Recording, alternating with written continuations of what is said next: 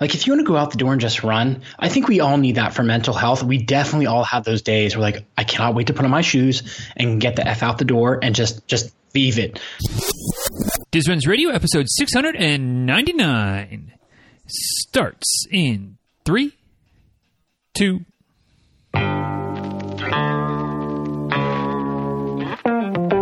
Welcome back to Diz Runs Radio, where I talk with runners from all corners of the running world about running, life, and everything in between. I'm your host, Denny Krahe, and it's just about time to head out the door for an easy run and a great conversation. So if you're ready, then I'm ready. Let's get started.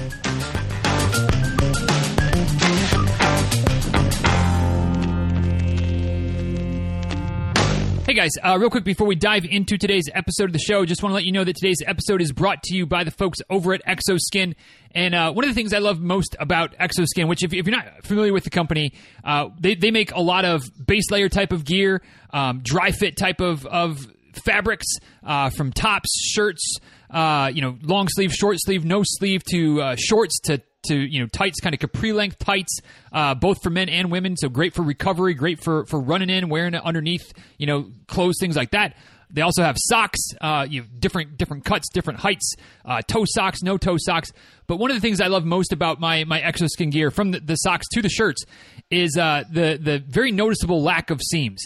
Um, when it comes to the socks, there's basically one seam kind of around the top, you know, where your, your where it sets around your ankle, which makes it makes it great for your toes uh, and less likely for friction down there. And I've been kind of surprised with the shirts as well, with the tops. Uh, again, just how few seams. The, the, the website claims that there's 90% fewer seams, and I, am not doing the math. I'm not adding up the, the total length of, of seams uh, on my you know XO Skin gear versus my non XO Skin gear, but uh, definitely noticing that there's not a whole lot of seams in the in the tops either, and I don't know exactly how they do it. Um, I mean, there's a seam around the shirt or around the, the neck hole. Uh, I feel like there's a seam around you know at the end of the sleeves at the arms, and that's like pretty much it. Uh, you know, no seams on the side of the shirts, no seams uh, anywhere else really, um, which is pretty crazy. I don't I don't know what kind of, voodoo they they put into uh, putting their gear together, but I'll tell you what, it makes it super comfortable and uh, definitely you know wearable without rubbing, which is which is the name of the game, right? Whatever whatever gear you're wearing, whatever shirts, shorts, socks, whatever, uh, if you can avoid the rub, avoid the chafe, that's what you want. And uh, XO Skin definitely brings it in that department. You know, fewer seams means fewer rubs means fewer chafes. So uh, definitely definitely worth it. Definitely worth something to, to check out if you haven't done so already. xoskin.us is the website. And make sure you use the code DizRuns at checkout. It'll save you 20% and uh, you know that's that's a, a decent little chunk. Um, so definitely get some some really good gear uh, at pretty much the best price you're going to find. Uh, you know, once you once you throw that discount code in there. So uh, xoskin.us code DizRuns at checkout, and uh, we'll talk more about that a little bit. But for now, let's go ahead and dive in to today's episode of the show. Hey guys, uh, today's show is going to be a little different than most uh, because my guest isn't as much of a runner as most folks that come on the show are. But uh, stick with it, as I definitely have a feeling that there's going to be plenty of things uh, with today's chat that are going to make it very much uh, worth your time. Like I said, he's not much of a runner, um, but he's he is into more of the endurance uh, athletic scene and, and, coaching scene at the cycling and triathlon level, um, international, worldwide, working with with a bunch of, of people, literally all over the world. Um, and kind of his angle of coaching, which is something that we've talked about before on the show, but uh, probably going to talk about a bit more today, is to, to place a real heavy emphasis on the value of strength training, um, which I know that there's a few of you, most of you maybe, that uh, are lacking in that department. And this, you know, this guy talking on the microphone right now, he might be lacking in that department a little bit too. So we can all have a few things to learn today uh, from my guest, who's, like I said, uh, a coach in the triathlon scene, the cycling scene. He's been featured in a, a bunch of, of, publications from Shape to Men's Health, Women's Health, cycling magazines, all, all over the place, all across the board. Uh, he's a fellow CSCS, which is a Certified Strength and Conditioning Specialist, so we can speak some of that language together as well. Um, although we'll try to keep it simple for all of you uh, that, that, don't speak the, the technical side of uh, physiology and kinesiology and all that good stuff. But uh, and he's also one other thing, you know, that we'll also maybe get to a little bit as well. Recently launched his own podcast, which is always exciting to talk to to fellow podcasters as well. So, um, I think that's that's uh, all of the, the intro notes that I have. So uh, we'll, we'll just go ahead and welcome uh, Mr. Menachem Brodie to the show. Uh, and he goes by his last name most of the time. So uh, welcome, welcome, and thanks for joining us today, Brodie. Thanks, Denny. Much appreciated. I think we should start off talking about the thoracolumbar fascia. That should be the popliteus. oh Lord, that would get everybody. Everybody's like, "Whoops, uh, we're not going to listen yeah, to that skip, episode." skip to the next one now. So hold on there, hold on, Brodie. We, we got to we got to bury that a little bit. Don't don't lead with that kind of stuff. Uh, but guys, if you want to find out more about Brodie, what he's got going on, uh, some of the, the, the things that he has available, which he has a bunch of things going on, various courses, programs, all kinds of great information. Uh, HumanVortexTraining.com is the website. You can find him on, on social medias with, with that same handle across pretty much all the places Instagram, Twitter, at HV Training, you know, Facebook, Human Vortex Training. YouTube, he's got a YouTube channel as well, uh, which I don't know, youtube.com slash human vortex training or something like that. But if you just search human vortex training on YouTube, uh, we'll have it, or you'll be able to find it. Uh, and, and, Ellen, maybe you can track it down and put it in the show notes for us as well. So anybody who wants to to find the, the videos uh, can just head over to the uh, the show notes page for today where obviously we'll have everything linked up. Dizruns.com slash 699 is the link to get to uh, today's show notes uh, and photos and all of those good types of things. So, uh, Brodie, the way we always start off the show is to ask a, a, simple question, which for, for you know, typically it's it's running related, and and I know, like we said, you're not as much of a runner as you do, but but running is still a little bit of a part of your life. So um, we'll just we'll just throw this question out there. You can answer it in whatever form or fashion that seems like it makes the most sense. Uh, but it's just how we always get it started. So I have to ask, what is your favorite distance to race and why? So my favorite distance, if I could ever make it to the start line, uh, would be a 10K, and that's something that uh, that's been my path to getting to be where I am as a coach. I was very average. I, I started running back in high school. I was a basketball player. I played a little bit of hockey. I played goalie. Uh, so conditioning. That's how I also got into biking. I would use the Airdyne to stay in shape, as most of the professional and, and minor league players uh, would do, the goalies, and. Um, really my running story story started in college. My one of my best friends from childhood moved back. Uh, i think he was at ithaca if i'm not mistaken. He moved back to pittsburgh. I kind of uh, stayed at their place on the weekends. I was living at home going to college. And we started running uh, at night. That was our thing. Like we both worked uh, and our way through school. Uh, so he would get back and we would go out for i don't know we didn't have strava yet but it was roughly let's say three to five miles at a time. So not too far off from a 10K. Most of it was like trail running. And um, we got about four or five months in and we were like like two to three days a week. We both did strength training and that's how we managed to not get injured, honestly. And then just I don't know, month four, month five is when I started to have uh, uh some hip pain. And I, I looked at shoes, I looked at this, I looked at my strength. I was like, okay, my glutes aren't that weak and my core's not that great. Let me fix it up. And it, it just kept coming up and up and up. And I finally was like, I love, I, I enjoy, can't do it because like I, I can't sit for like a day and a half after comfortably. I have to keep squeaming in my chair and that's kind of my my my whole story. Uh, same for cycling. You know, I, just when I started taking it seriously, year three or four, year four of my my coaching, uh, I was like, you know what? If I'm going to coach these people, I also need to be a good racer because there's something to say for experience. Right. Um, I always was like, um, those who cannot do teach. Like, oh yeah, right. And you know, Eric Cressey is one. Loren Landow is another. These are guys who did not play that sport um, and Joel, Joel Jamieson. They none of them have played that sport that the athletes that they train have accomplished at a high level, and that's kind of what I've learned along the way. Is like it's okay, and if anything, that makes you a better coach because you have to you have to figure it all out by talking to people, and that gives you a, a nice. Uh, well-rounded aspect or, or vision of what's going on and you know, I've trained uh, first with the running. Then I was like, okay, you know what? I'll mix it up. Let me. I'll sign up for an Olympic triathlon, and that's how I got into triathlon coaching. Uh, so I started, and then I wound up having reconstructive shoulder surgery. uh, so then I started riding a bike, and I actually did really well.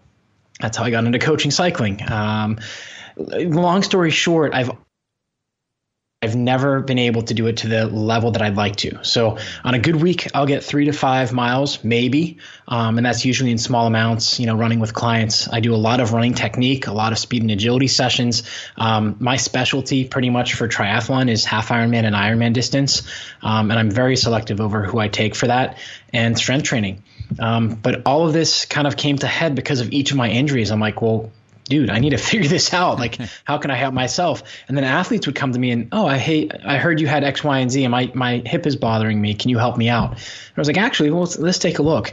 Um, so that that's my that's my thing, and uh, I've also been involved with Vi uh, by uh, Lifebeam, so the first artificial intelligence uh, running coach mm-hmm. Uh, in the world, which is really cool. I was involved for the first three years heavily, and um, it, it's just something that I love doing, and it's just something when I'm out there, I'm happy. Uh, I enjoy it. My wife is enjoying it. You know, you know, everybody, uh, not everybody, a lot of people come to me and uh, and you keep people from getting injured. I'm like, well, it's low mileage, speed, and strength. Right. Like, oh, strength training. I, I can't touch a weight. I'm going to become the Hulk. I'm like, dude, if you only knew how, how many chicken breasts or tofu slabs you'll have to eat.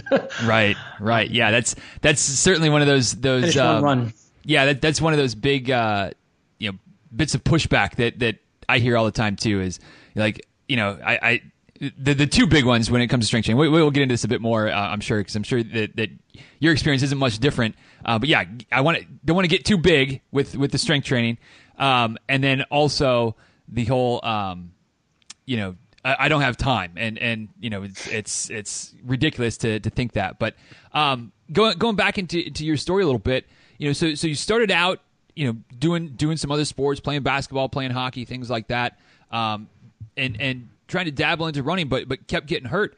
Um, was was there ever a point along the way where it was just like I mean, because you're still continuing to, to, to mix in some running, and, and, and you know, we were talking before we got started that you know there's a goal to run a race later this this fall with with your wife. Mm-hmm. So W- was there ever a, a, time when you were just like, you know what, like this running thing's just not not for me. Let me focus on just strength training and, and maybe do some more body, some bodybuilding or something like that, or focus more on just riding or swimming or rowing or, or some other form of activity. Than than you know what? Why did you keep coming back to try and try and running again and try and running again as as the injuries kept mounting? Uh, two different reasons. Number one is I really enjoy running. That's something that I, you know, just to be out in nature. I, I love road cycling. I hate the drivers uh, and some of the roads, um, but there's nothing to me. My ideal run is in Pittsburgh in October. The leaves have turned, so you have the crunch, but you also have the pack limestone. It's dry. Uh, and it's just you know the sun is coming through just that way early morning through the trees and i think every runner uh, in the northeast kind of knows that kind of day where you just go out and you're like i just don't want to go home. I just want to run forever. Um, and that's why I kept coming back to it. Is it's it's something I think as a as a coach and as a, a movement specialist, I believe that everybody should be able to run a 5K and be able to function for the next week without any injuries. Uh, I think it doesn't mean it's going to be fast. Right but they should be able to run. I think it's a basic human right, essentially. And and we're talking about people who have some movement disabilities as well, should still be able to. It's a matter of how fast you're going to go. Uh, like the human body, if you feed and water us with the right amounts of stuff, we can keep going for a very long time at a slow speed. But it's just a sign that uh, you're taking care of the mental and physical. Because as we also know, finishing a 5K, it may seem easy. You're like, oh, it's only 3.1 miles. Like, all right. But then you start doing, even if you're going to walk it, you know, it, it takes time and it's not easy. Um, so it kind of shows a balance of, of mental uh, acuity and physical uh, health and general well being that I think is important. Yeah, I to- totally agree. And, and um, you know, a few, a few. This is a couple times now, maybe a few times. I don't know. At least, at least, at least a couple times that you've mentioned this idea of, of you know, kind of going slow and and um, it's people that listen to the show regularly will will know kind of probably well will assume probably correctly where I'm going with this. But I've I've been uh, a real big fan of heart rate training. I've kind of do- dove in. Dove in, dived, dived in, dove in, dived in, dived yeah, in. It's one of those weird there ones. There we go. Yeah. but I've I've really gotten it. Uh, I'm just going to change change the verb completely. But I, have really gotten into heart rate training in the last uh, 15, 16 months, something like that, and and really embraced the idea of of running easy and and not stressing myself most of the time. Every once in a while, you, you hit it hard, but for the most part, keeping it easy. Um, and it sounds like you're kind of saying that that's that that's one of the keys to to staying healthy um, it, for running running in general, which which I also believe in. But um, again, kind of shifting it back to you a little bit with with, with knowing that that's kind of a good way to, to train running running easy and, and not pushing too hard. Um, and you still continuing to to battle the, the injury bug on and off. Um, is I don't know if, if I have a, a, question better than you know is is there a disconnect there or or, or how have you kind of um, come to grips with that from a coaching perspective where if, if one of your athletes is saying hey Brodie you know like I, I get it but you know you're running easy and still getting injured like why why is that the the end all be all for me I love that you uh, you picked that up because uh, that is something. A lot of well, well, what races have you done? Triathletes are even worse. What races have you done? Mm-hmm.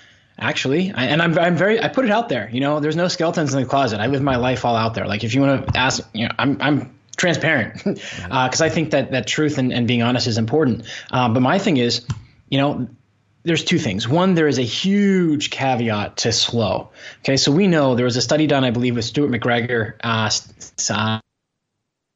Stephen, I've been talking about Stuart McGill all, all week. Stephen, uh, Stephen McGregor at Eastern Michigan University was one of them, and I think there were a couple others done that um, they looked at the efficiency of runners, um, one milers, and I also think 5K and they found that their stride efficiency was trash pretty much at their warm up paces.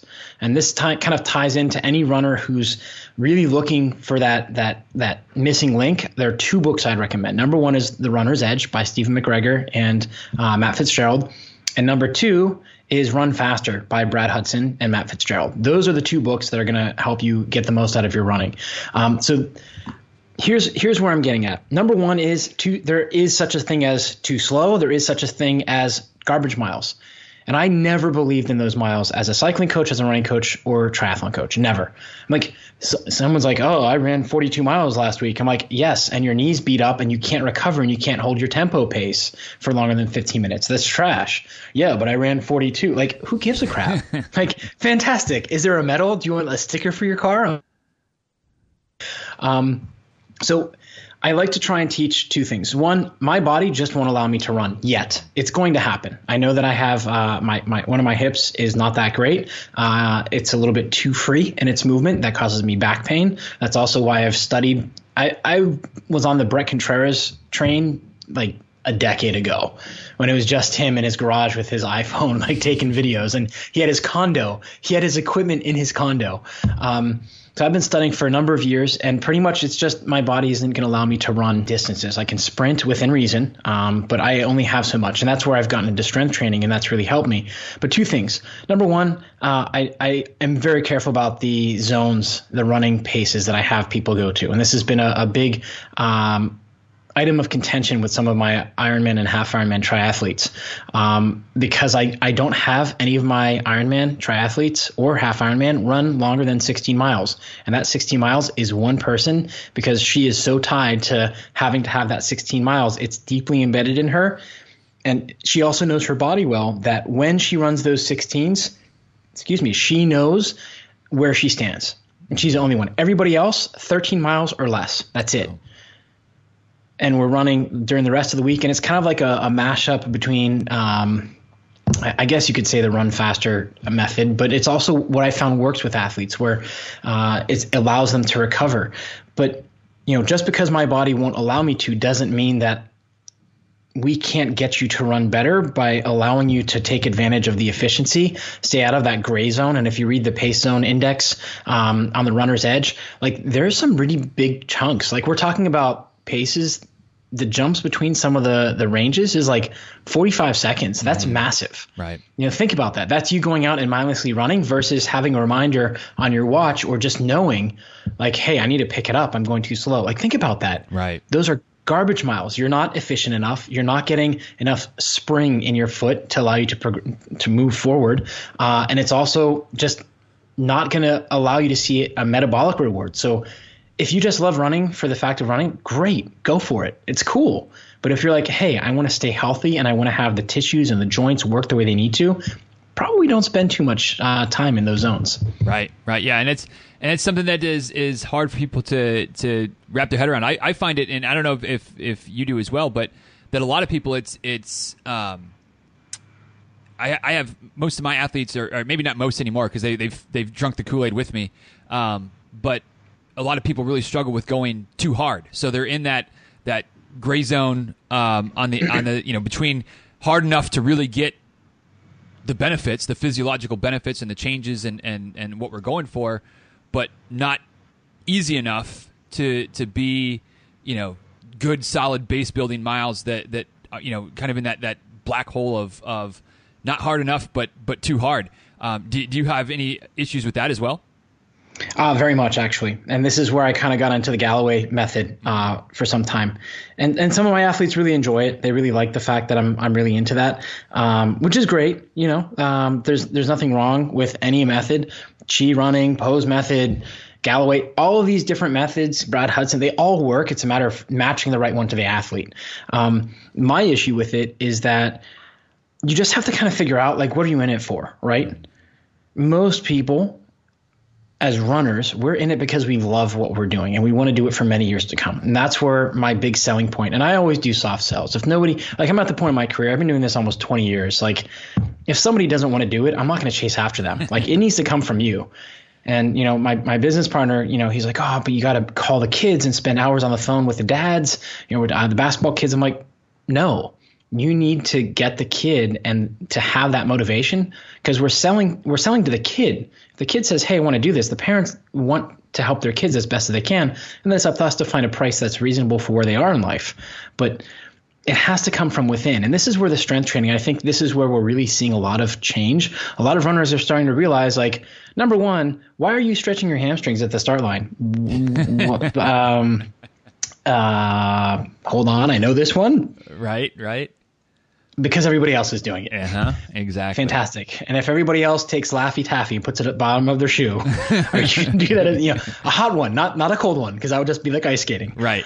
Um, so that, that's that's kind of the stuff that we see coming around. And uh, to bring it back full circle, I, I, fully believe that if a person cannot run, you know, when we're first doing the pace zone index, like let's take an example here. So for 3K, let's say your 3K time is uh, 1810 to 1741, um, which is the pace zone 50. I mean, pretty slow, uh, mm-hmm. but I mean, that's a relative. decent time. All relative. Right. Yeah, right. So, so like low aerobic to mid aerobic, um, all the way up to high aerobic, it's pretty straightforward. 1441 to 1137, anywhere in there, and in that aerobic zone, you're going to have different effects on how the energy system is going to is going to progress, right? But when we go from high aerobic to threshold, there's a gap of 36 seconds. Your threshold will be 1101 to 1041, and then from threshold to VO2 max, there's another gap mm-hmm. of what is that? Uh, 41 minus eight, so 32 seconds. Right.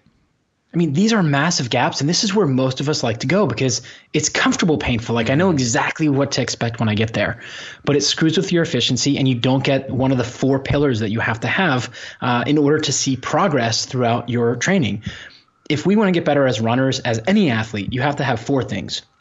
Number one is metabolic the energy systems have to be attuned to doing what you want it to do. Number two is the neuromuscular system. You have to train. This is where the running efficiency is important. You want to be at that speed where you're the, the connective tissues and the fascia in the body are actually springing you along. Number three is hormonal. Um, and and this is really important, and a lot of people kind of kind of skip this. Um, they don't think about recovery as much as they should, or they're doing way too much recovery. Mm the more you use a method of recovery, the less effective it's going to be. And we all forget that. So, like ice tanks, yes. Flotation tanks, yes. Um, uh, what's it called where you have uh, sensory deprivation? But sometimes it's just the simple things. If you have Basedowic overtraining, go to the mountains for a, a long week. Mm-hmm. If you have Addisonic overtraining, Basedowic is where you're going low intensity, long duration. If you have Addisonic, that's high intensity, go to the beach and this is tied back. You know, there's a book called The Science of Sports Training by Thomas Kurz, uh, which has pretty much become my my almost bible in my first ten years coaching from my mentor. Uh, and this is just quote unquote old school stuff that really works. Mm-hmm. And science is just now catching up. Like, huh, we should probably do a study on that. And there's all types of stuff. Like if you if we want to nerd out, we can get into the research bias, the publication bias. Oh yeah who's paying for what. And also people just don't know how to read research articles. Mm-hmm. like oh well the research article showed that it was non-significant. Well actually if you break down it wasn't significant for everybody but 40% saw a, a reduction of inflammation of x 30% saw a reduction of, of y minus x and 15% saw no change at all. So essentially 85% of the people saw some result from it, but because the right. research was looking overall, it's a moot because it's uh, p is less than uh, 0.05 or greater mm-hmm. than 0.05. Mm-hmm.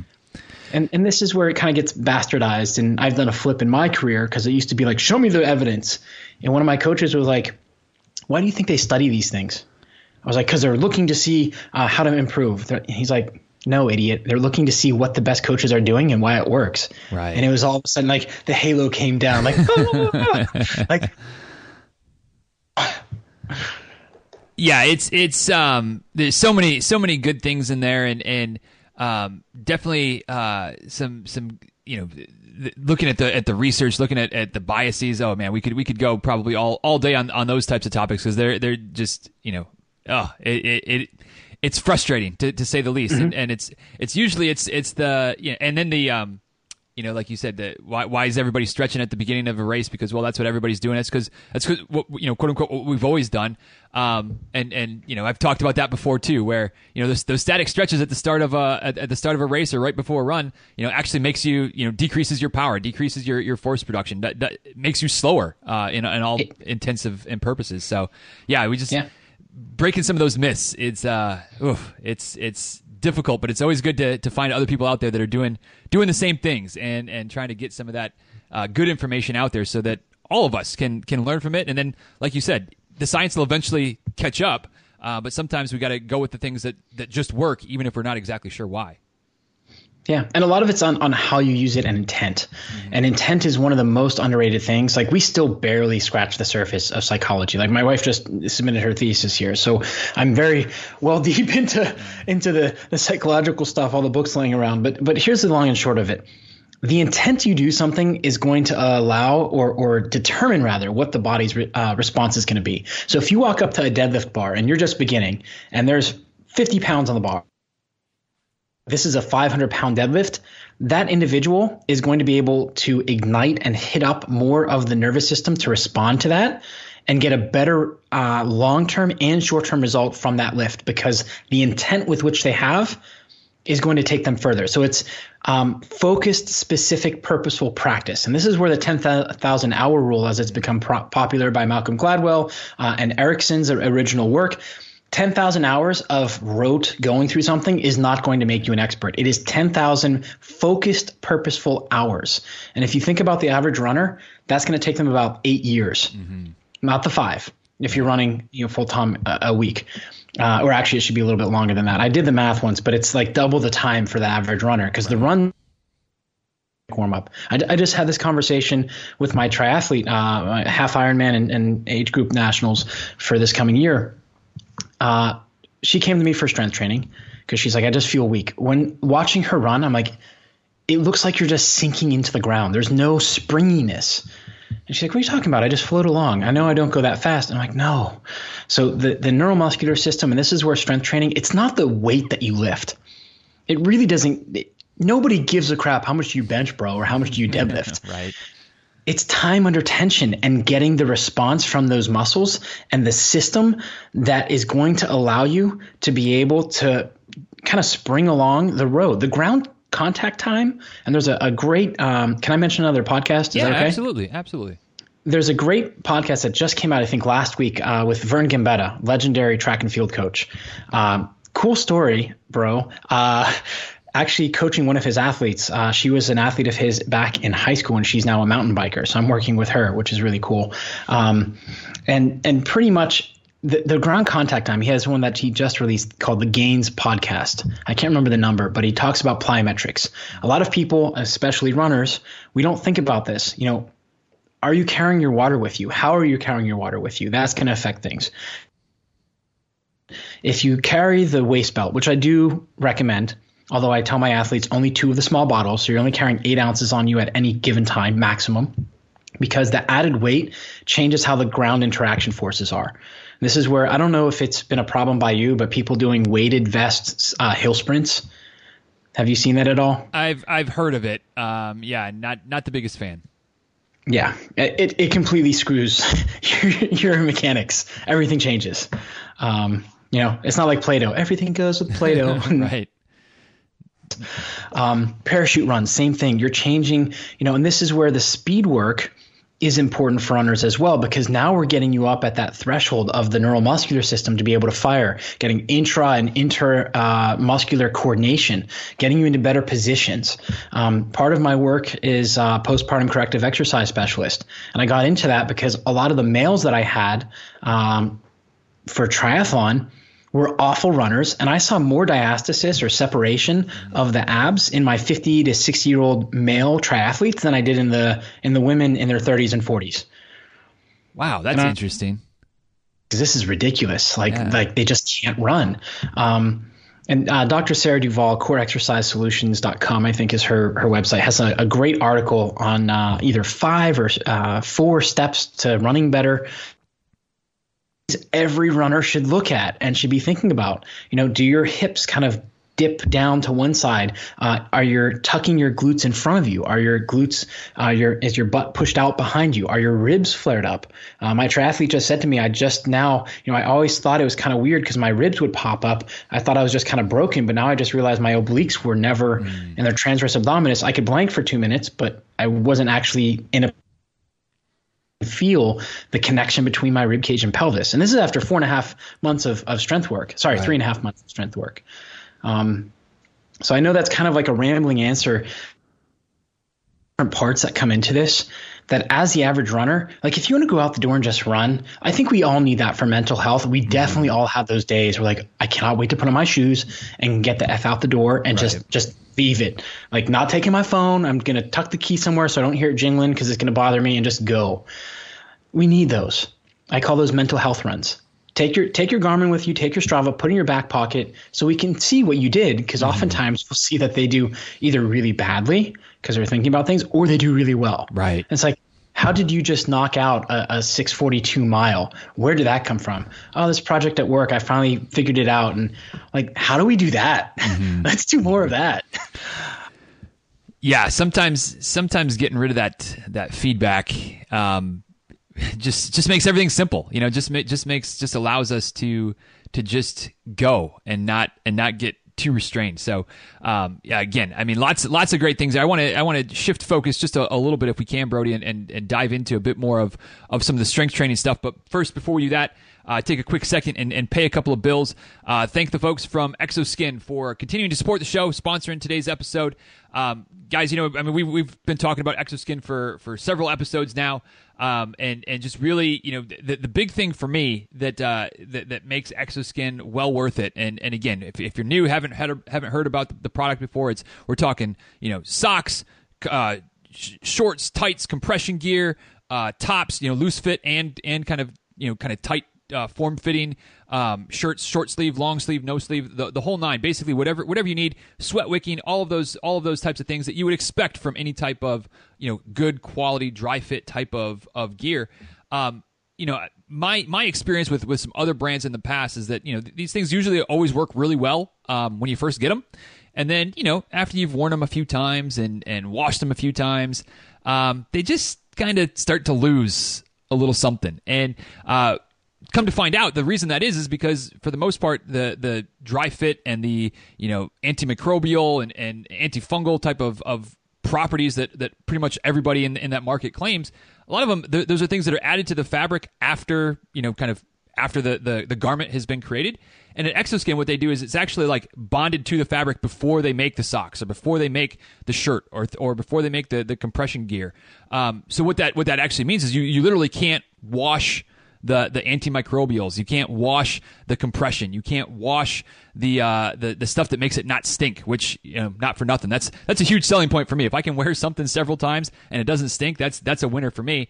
Um, but you can't wash those properties off. So um, you know, if, if you're looking at into XO Skin gear and, and you're like, gosh, I don't know, it's kind of it's kind of pricey, although it's not really outside of the window of most of the, the high end dry fit gear. Um, you know, one thing that makes it maybe a little bit more worthwhile, at least it does in my mind, is that these things are going to last. If you take care of them and and you know don't don't blast them in a hot dryer things like that but you know wash them let them air dry things like that um, they're going to last for a long time. And so that all of a sudden that starts to make the, the price point not seem so quite so steep. And you can also use the code DIZRUNS which will save you 20% on uh, on checkout um, on everything that you get.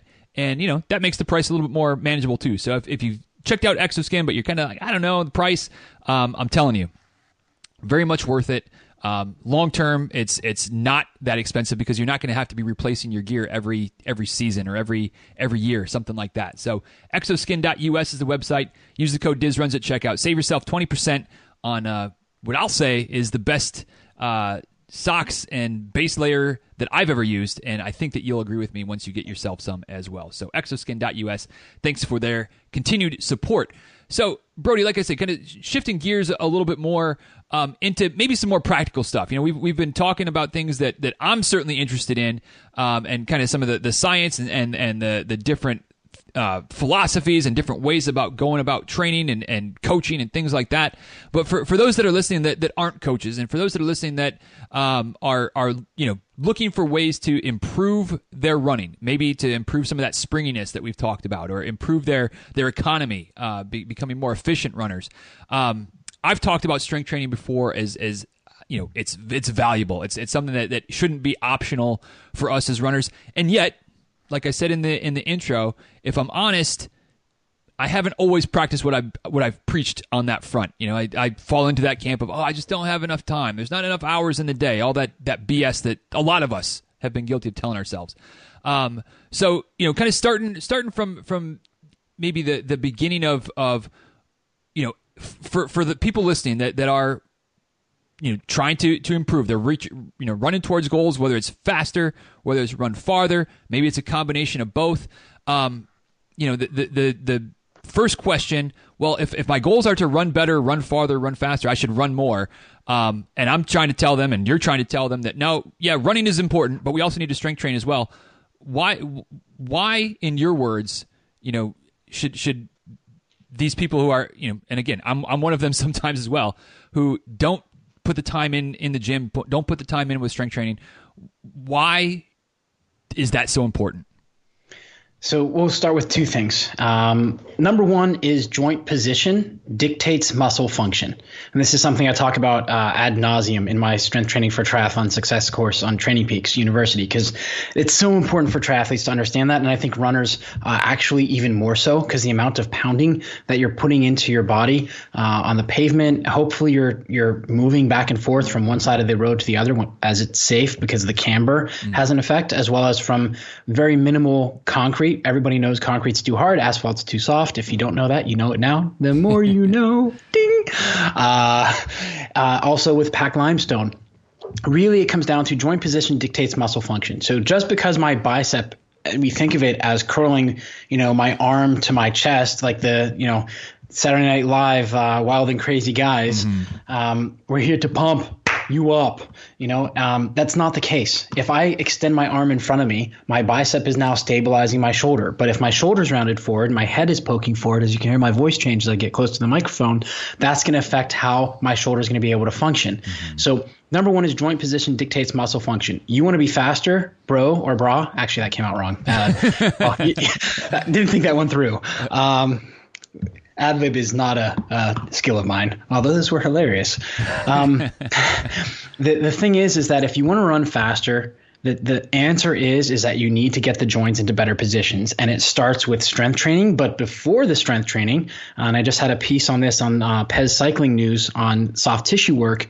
We need to start working on on soft tissue just a little bit Soft tissue alone, stretching alone, strength training alone, and breathing exercises alone are not going to help you run faster. You need a little bit of each. Now, this is where it gets difficult and can get really, really challenging because so many people, like you said, don't have time. This is the time of year where it happens every single freaking year. I have at least, and I don't carry a large roster, so it's actually a large percentage, between three and four cyclists, triathletes, and runners are like, hey, I don't have time. My mileage is going to go up. My time's going to go up. Thanks. Bye. And then three months later, like, why am I running slower? I did all this strength training. It's like, well, if you stop running for three months, what's going to happen to your times? Yeah, but that doesn't work like that. Actually, it does. Um, so if you want to see results, number one, start with breathing exercises. I have two favorite ones for runners. Uh, number one are hands over head breathing, which I have uh, actually a short YouTube channel uh, or YouTube on. I can send over uh, if you like. Uh, it's simply where you're laying on your back, you use a foam roller or a pillow to support your hands overhead. Uh, it does two things. One, it helps you understand, wow, my shoulders and my upper back, my rib cage is very tight. I can feel my back hinging. If you're a runner and you have that where your ribs are kind of locked in, like our ribs are, are like the handles on the, the beach pails, right? Or a, a paint bucket where they should go up and down as you breathe. Mm-hmm. But most of us, because we're sitting during our day, or because our, our pecs are tight because we're stressed, or we're just running with poor form, uh, it's leading to the ribs closing down, which means accessory muscles uh, are helping you breathe, and, and accessory muscles So the intercostalis muscles are not working. They're little tiny muscles. Just imagine like little tiny spider webs in, in between your, your ribs. They don't work as well. Um, you're going to have your mid back is not going to be able to flex and extend it as much. And when that happens, that starts to shut down your glutes and put them into a position where they're not able to fire properly. Um, this is where you can tuck your butt under or you can have your butt sticking out because now your body is a fantastic machine and that it's trying to figure out, like, hey, how do we keep doing what we need to do?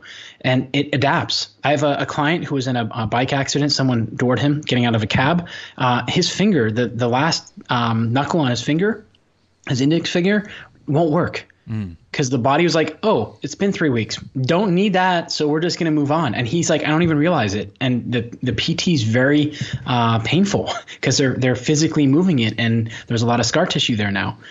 How does this affect you as a runner? The point is, if you're not using muscles, like Janda term coined the term gluteal amnesia, and pretty much what it is is you need to fire muscles to maintain that connection with your brain as a runner, if you get your joints in better positions, you're going to see ease of pace, number one. And this just happened with my triathlete where we couldn't get a lot of volume because she had some other stuff going on. Um, so we just worked on springiness, a little bit of jump rope, not a lot of touches. We're talking about like 80, 100 touches. So like four sets of 20 quick jumps, mm-hmm. but practicing being stacked. And you should, you should see, I'll ask her actually if I can, um, if I can share those. Uh, uh, I don't know if, if she will, but if, if you were to if you were to video yourself or you to think of somebody absorbing the ground instead of springing along, like it was kind of painful to watch. It was like someone just learning how to do double dutch, where they're. You know, the rope's going real slow and a lot of slack in it. Whereas now it's it's picking up pace. So she's learned how to deal with those forces and gotten the joints into better positions. Any runner can do this but you need good breathing patterns and you need good joint position. And that comes back to the three jobs of muscles, which we haven't touched on yet. A muscle, when it comes to movement, has three jobs in the body. Number one is to protect a joint. And that joint being protected is rarely, well, not rarely, it, more often than not, it's not the one that's obvious. Like mm-hmm. when your hip flexor seizes up, it's actually probably not protecting the hip so much as it's protecting the back. Because right. if something happens to the spine, now you're really screwed. So the body's like, we're going to sacrifice hip extension so we can still hobble along. Um, so number one is protect a joint. Uh, a great example of me, my injury was exacerbated. Dumbest thing in the world. Uh, my new intern just went to get on the scooter behind me uh, to go to our evening sessions, and he accidentally kneed me in the back of my left hip, which I have the issues in. Didn't mean to, you know. And I was like, "Ooh, that is not good. Sharp pain, the whole nine yards. Um, so the next morning I woke up, my wife, it was so bad. My wife's like, should I call an ambulance? I'm like, no, I'm not dying. She's like, well, it doesn't sound, I couldn't move. I, mm. I physically could not move because my, my hip flexor, my psoas had completely seized up with the glute medius. So any slight movement of my upper torso or my foot caused excruciating pain. So in that case, yes, it's protecting the spine, but it's also protecting the hip, the right. ball and socket joint. Um, and we see a lot of runners like this. Like the, the Tel Aviv Marathon was this last weekend, and one of the um, I can't remember one of the sponsors has a great ad. I should actually save that tab and, and you, ask them to reuse it or just reuse it for for our purposes. They show you know the day after the marathon, and I think we we all know at least one person who's had that where you, you know you're crossing the street and you see the guy with the walker going faster mm-hmm. than you. Um, you know that's not normal that's the fact that the body is going to respond to fight or flight. You get all the testosterone and everything else going, you're going to be able to keep going. But if you're not training the structures of the body, the musculoskeletal system and the fascial system, uh, a muscle is going to revert back to that number one job protect a joint. Right. Number two is to stabilize a joint while an adjacent joint moves. So think about glutes. The glutes mm aren't working for most people. The pelvic floor and the deep six, uh, the deep six are the muscles that make up the in, internal rotators, external rotators of, of the hip. Um, we won't go that far down to the anatomy, but uh, these all have to work in order for you to be able to run well. And most runners, just by the fact we sit all day, a lot of these are in too long of a position to do their job, and then our breathing patterns get jacked up. Mm-hmm. So the muscle's third job, which is to stay, uh, to move a joint, is going to be affected. So you're overusing your quads, you're underusing your glutes, you're overusing your lats. You have that excessive elbow throw um, where your arms are who knows where when you're running, and your torso just kind of goes you know side to side. And we all think, oh, that that looks nice. No, you know, you should kind of glide along. Look at the best half marathon runners, the, the marathon runners. And keep in mind, Ryan Hall did a great piece for Outside Magazine um, a while back where he had started weight training and he he was done competing and people like oh look at Ryan. He's like bulking up. And he's like actually I'm a healthy weight. I'm at 60 kilos. Mm-hmm. when I was when I was competing it's actually not healthy. It got to the point where I was around I think he said 49 kilos which is crazy weight right. like 120 he's like I if if I went to stir the pot of rice after a certain point, I had a sore shoulder for four days. That's un- how unhealthy it was. Um, and as as the average runners, we have to keep that in mind. And he's done a great job of being very open and very transparent about what a healthy lifestyle is for an, an ex-competitive runner. So let's boil it down to, to three takeaways for you, the listener, right now. You're out there looking to race a PR, or you just want to run until you're 70 if you have the joints out of position, the likelihood of arthritis, having uh, the connective tissue, the ligaments, which we, we can't really repair, like once they're stretched, that's pretty mm-hmm. much it. Um, we want to get those into good positions to take the stress off and allow the body to do what it needs to do. So there's five exercises that I think that every single runner should do, and really the answer, of course, Denny is it depends. Right. So I may say I think every runner, but you come into me, I'm like, no, no, no, don't do that, don't don't do that right now. But this is our starting point. Uh, number one um, is going to be a bird dog. And this is an exercise that I watch over and over again, like nails on a chalkboard being poorly taught. Mm-hmm. The bird dog, as it's designed by Dr. Stuart McGill and his team, were to protect the spine. There should be zero zip zilch movement at the spine as you go through. It should all be from the hip and from the shoulder. Mm-hmm. And there's a, a progression to get there. So I also have a, I think it's nine minutes. It's a longer video on that, but it's actually most runners I put in there. I'm like, all right, let's do a bird dog. I mean, automatically flexion extension of the lower back. Right. Like, on my back hurts. Like, really? Hmm. Uh, check out this video. And I put a dowel on their back so they can see how much they're rotating. They're like, holy cow. Mm-hmm. Um, so that's number one. It's the proper level and the proper execution of the bird dog. And it is very, very hard. Um, I've done it with a number of high level athletes, runners.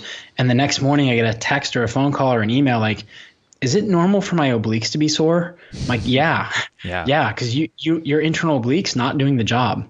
Um, so that's number one, bird dog. Number two is the McGill curl up. Um, I'm going to do a hard pitch for my video and Dr. McGill's video because 99.9% of the videos on YouTube and in the internet for the McGill crunch are completely wrong. Not even close. Like mm. we're talking Los Angeles and the Philippines. an, uh, an ocean apart. literally uh, and a completely different culture. you think about how far mm. that is. Um, and uh, so you want to make sure you're doing those properly. Uh, number three is going to be the side plank. Now, the cool thing, Denny, about the side plank is actually most people do it wrong. The feet should not be stacked. Mm. That was an artist's mistake. Um, I heard this from Dr. McGill a number of years ago when I first learned from him in person. Um, pretty much what has happened uh, is a picture was sent to a um, to the, the publisher and the artist drew it as he thought he saw it, but really the feet should be split. The top foot should be forward. Okay. So if you're on your left plank, the right foot should be forward. If you're on your right side, um, the left should be, foot should be forward because eventually we're going to take you into where you're rotating uh, and using your lats to stabilize your lower back along with your obliques mm. and using the ob- external obliques and the glutes to produce motion.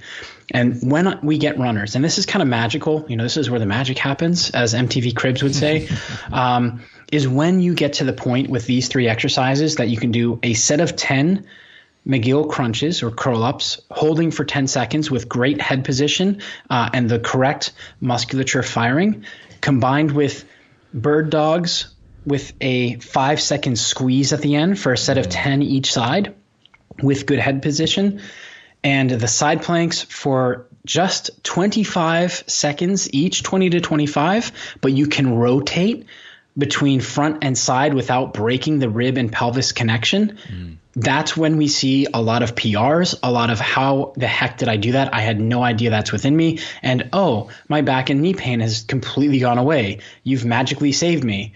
No, it's physics, it's science. Right. Um, so those are the three big ones that I'd recommend everybody start with. And then two others that I really like because we like to have that feeling of stretching the hamstrings. Really, that's just releasing neural tension. That goes away after 20 minutes and then you have to stretch them again. but a great exercise to tie everything together is called the inch inchworm. So this is where you kind of start off in a push-up position feet in small steps, keeping the knees straight or very slightly bent, I should say, um, till you feel a very gentle hamstring stretch. But you're not focusing on the hamstring stretch. You're actually focused on lifting the hips up towards the ceiling. So what this is doing is teaching you a hip hinge, uh, which is very important. And then you slowly walk your hands back down uh, into the push-up position till a kind of plank sensation, uh, P-L-A-N-K, not pulling, uh, right. plank sensation in midsection. Um, so that's another good one because it gives the the runner the feedback of like, oh, I'm stretching my hamstrings, so this is great. But you're teaching them rotary stability, and when they see their hips flopping side to side as they take the steps forward or backwards, they're like, whoa. And you're like, well, think about it. How do you think you look running? And then the light bulb goes off because now it's very obvious for them. Um, or if they want to be difficult, they're like, yeah, but I don't run on my hands and, and toes. okay. Um, and then the last one would be a single leg hip lift where you have a water bottle or a tennis ball at the lowest rib, the smallest rib. You pull the knee from behind the knee. So your hands are, uh, your fingers interlaced behind the knee on the, on the hamstring. And you don't want that water bottle or tennis ball to pop out.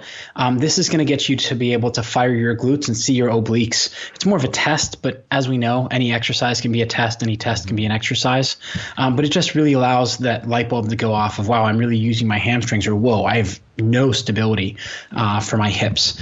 Um, so those would be the five that I'd recommend to start with. And from there, keep it simple. You know, I call them the fundamental five plus one human movements push, pull, squat, hinge, press, and rotary stability. Um, there's a seventh one, which is walking. Um, I just don't include that because we're runners. We're, we're doing it pretty much anyhow. Right. But any strength training session, you should be hitting all six of those. Or if you want to go the Dan John approach, whom I, I really like, you should be pulling, hinging, and putting something uh, overhead uh, and carrying heavy something each time you hit the gym. And you can make a great workout. Uh, you can have 10, 15 minutes. We have kettlebells here. My wife does a kettlebell or a TRX workout, usually three to four days a week and two runs, sometimes three if I can uh, actually get my hip to, to feel good enough to go with her. But um, when we go out for our runs, we practice springiness. We're working on jumping, uh, or, or, I should say hopping. Hopping is when you're on the same foot. Bounding is when you're kind of doing uh, right, left, right, left, right, left. Uh, and we'll just work on creating stiff. Runs aren't that long, but they're fast. Mm-hmm. Um, and we're not talking sprinting. You know, you come back and it's we're in that threshold pace um, or the upper aerobic pace. So we're getting the metabolic uh, things that we need in order to see you know that that cardiorespiratory, that fourth pillar of fitness, uh, to progress. And that's it. It's simple. It's it's sinister, if you will, if you want to take mm-hmm. that from Pavel. You know, simple, sinister kettlebell. Um, but the kettlebells are my my go-to. It takes up less than a square foot in your house, and it's a complete gym if you learn how to move properly. Yeah, and uh, I think that's that's um, one of the most important bits, and, and, maybe kind of where we'll wrap this up because otherwise we're going to keep. We I, I, could keep going for for hours, and I don't know that uh, that that's that this is the right time for that. Although maybe that, that means we need to do a round two at some point. But yeah, something simple like a kettlebell. I mean, you know, it, it's it's it, it you can do just about everything with it, and and for everybody who's who's like, oh, I don't have time to go to the gym, or I don't have, you know, I, I don't want to get a gym membership. You know, one or two months of gym membership will buy you a couple of different kettlebells, and there you go. And and like you said, Brodie, a, a square foot, two feet, something like that in your house, uh, you can find spot in the, in the closet. Get rid of one of those old pair of shoes that you haven't used in, in six years. Put your kettlebells mm-hmm. there, and uh, mm-hmm. and you got yourself. You're good to go. So as we're, as we're wrapping up, Brodie, I, I uh, like to kind of close with um, something a bit more uh, open ended um, and mm-hmm. and uh, kind of I, I, call it a philosophical question, but it's basically just like kind of like the introductory question, kind of something that's that's pretty short and sweet as far as a question goes. You can answer it whatever way you want. So it's kind of we'll get off of the the strength training bit a little bit uh, now, but um, and kind of go back to back to the running side of things. Um, you know, we, we talked uh, again both before we started recording and, and in the, the recording itself that you know running has been kind of a, a, hit and miss thing for you as far as you get going, you're feeling good, and then an injury crops up, your hip doesn't want to cooperate, things like that. Um, with, with that kind of being being the case, um, and and I know that you're working towards a, a, a, race this fall and, and and continuing to make running part of your life. What would be your um, ultimate running goal? Like, if, if, would it be a race? Would it be a distance? You know, if, if, if if you could get the stars to align and the hip to cooperate and all those types of things, um, what would be your your kind of big you know bucket list running item, if you will? Great question. Um,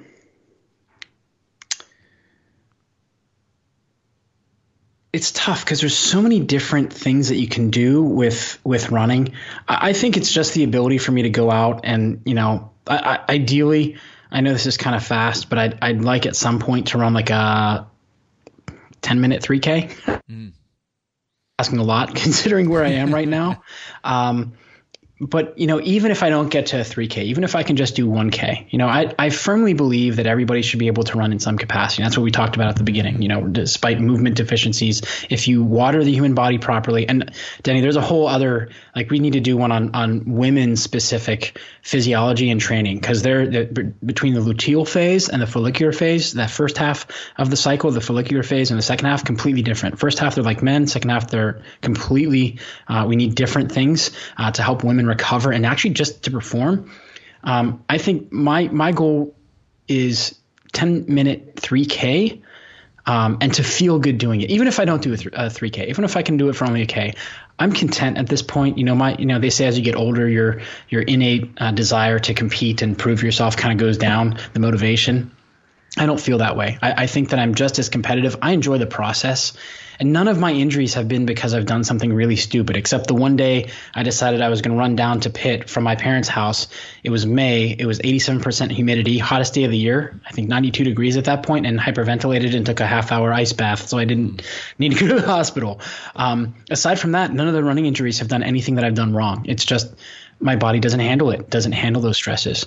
So yeah, I'd say a 10 minute 3K you know, I firmly believe I'm going to get there. It, it, may mean that in you know a decade or two or three or four, depending on uh, how medical uh, technology progresses, I might need some new hardware, but I, will get there. You know, right. Um, and if I don't, totally cool. Just not part of my path. But I'm going to be out there running when I can.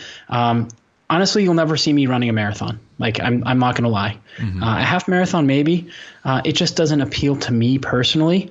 But that doesn't mean that the other people that has value for, uh, it's not a, a, hell of an accomplishment. I think it is, um, just not for me. You know, kind of know know your thing. Yeah, well, and that's and that's one of the the things I love most about the the sport is that there's so many different avenues. You can do ultras, you can do you know, a 1K, a 3K, a, a, a, two mile race, like whatever. Like there's so many different options. So you just find what, what works for you and what you enjoy and pursue it. And so certainly want to, uh, to thank you, Brodie, for taking the time today and, and certainly wish you, uh, you know, obviously nothing, nothing but the best on the, on the health front, the, the training front, the business front, all of the things.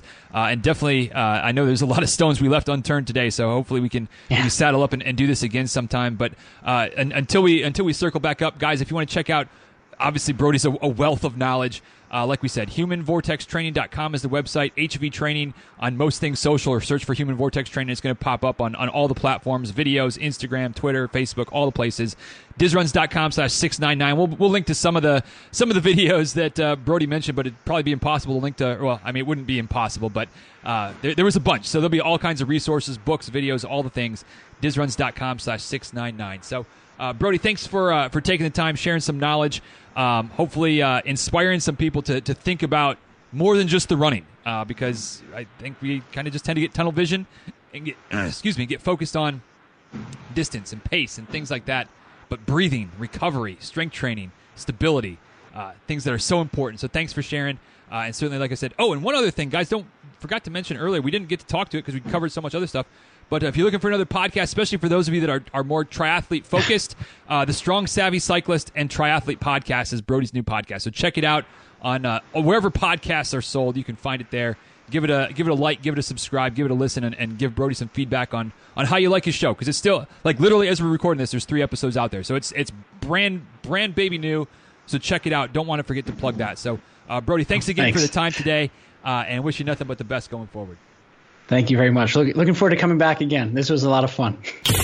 All right, guys. Thank you so much for uh, taking the time to listen to today's episode of the show. Hope you enjoyed the conversation between Brodie and myself. And as per usual, be curious to know what stood out to you from this episode. I know there was a lot of of uh, different talk than normal today, but uh, hopefully something stuck with you. Hopefully something uh, kind of made you think a little bit or made you reassess a little bit, especially from a strength strength training perspective. You know that I'm uh, a big fan of strength training, and You know, there's there's a lot of different different ways you can go with strength training, different exercises you can do, and it's something that I'm working on putting together, and, and might get Brodie to help out a little bit as well with with some some guidelines, some ideas, some suggestions. But uh, the the takeaway for me today, along these lines of strength training, um, something that I, that I knew uh, something that, that, wasn't new information for me, but it was just a, a, really great reminder of how important the core is to us as runners.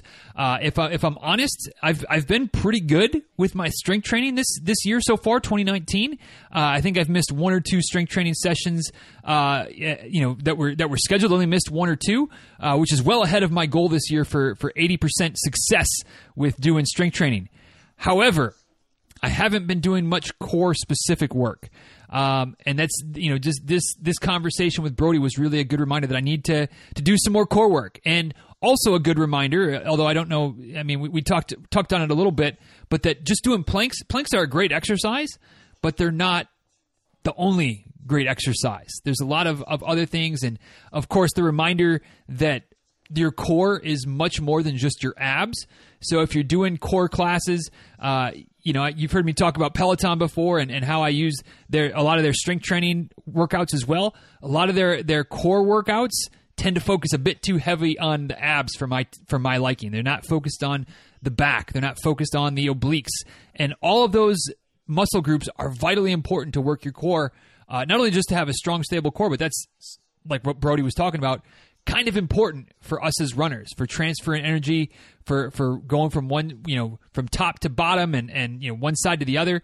Having a good core is a strong core a stable core is important. So uh, that was definitely a good takeaway for me today a good reminder that working working the core needs to be a part of my focus um, and maybe that's something that needs to be part of your focus too. And again core being more than just your abs more than just doing planks um, planks do get a little bit of everything involved, but there's more to it than that. And definitely, you know, like like some of the exercises Brodie talked about, the, the bird dog is a great one.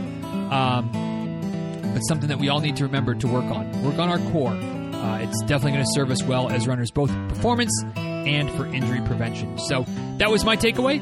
What about you? What stood out to you from this episode? Let me know. Shoot me a tweet, shoot me an Instagram message at DizRuns on both places. You can also shoot me an email, dizruns at gmail.com. And of course, you can head over to show notes for today's episode, which is dizruns.com slash 699. Staring right down the barrel of 700. Dizruns.com slash 699 for today's show notes. We got links, we got uh, photos, we got Cliff's notes, we got everything you need. Dizruns.com slash 699. And you can obviously leave your thoughts, feedbacks, comments, and takeaways there as well. So, with that, we'll go ahead and wrap this thing up. Don't forget xoskin.us for uh, all of your base layer socks, shorts, compression, shirts, tops needs. Um, and uh, once again, a shout out to them for uh, supporting the show. xoskin.us is the website. Use the code DizRuns at checkout to save yourself 20%. So, with that, we'll go ahead and, and, wrap this thing up for today. Thank you once again for listening. Hope you enjoyed this episode. Uh, and until next time, please be well. Take good care. Uh, thanks again, and we'll talk soon. See you guys.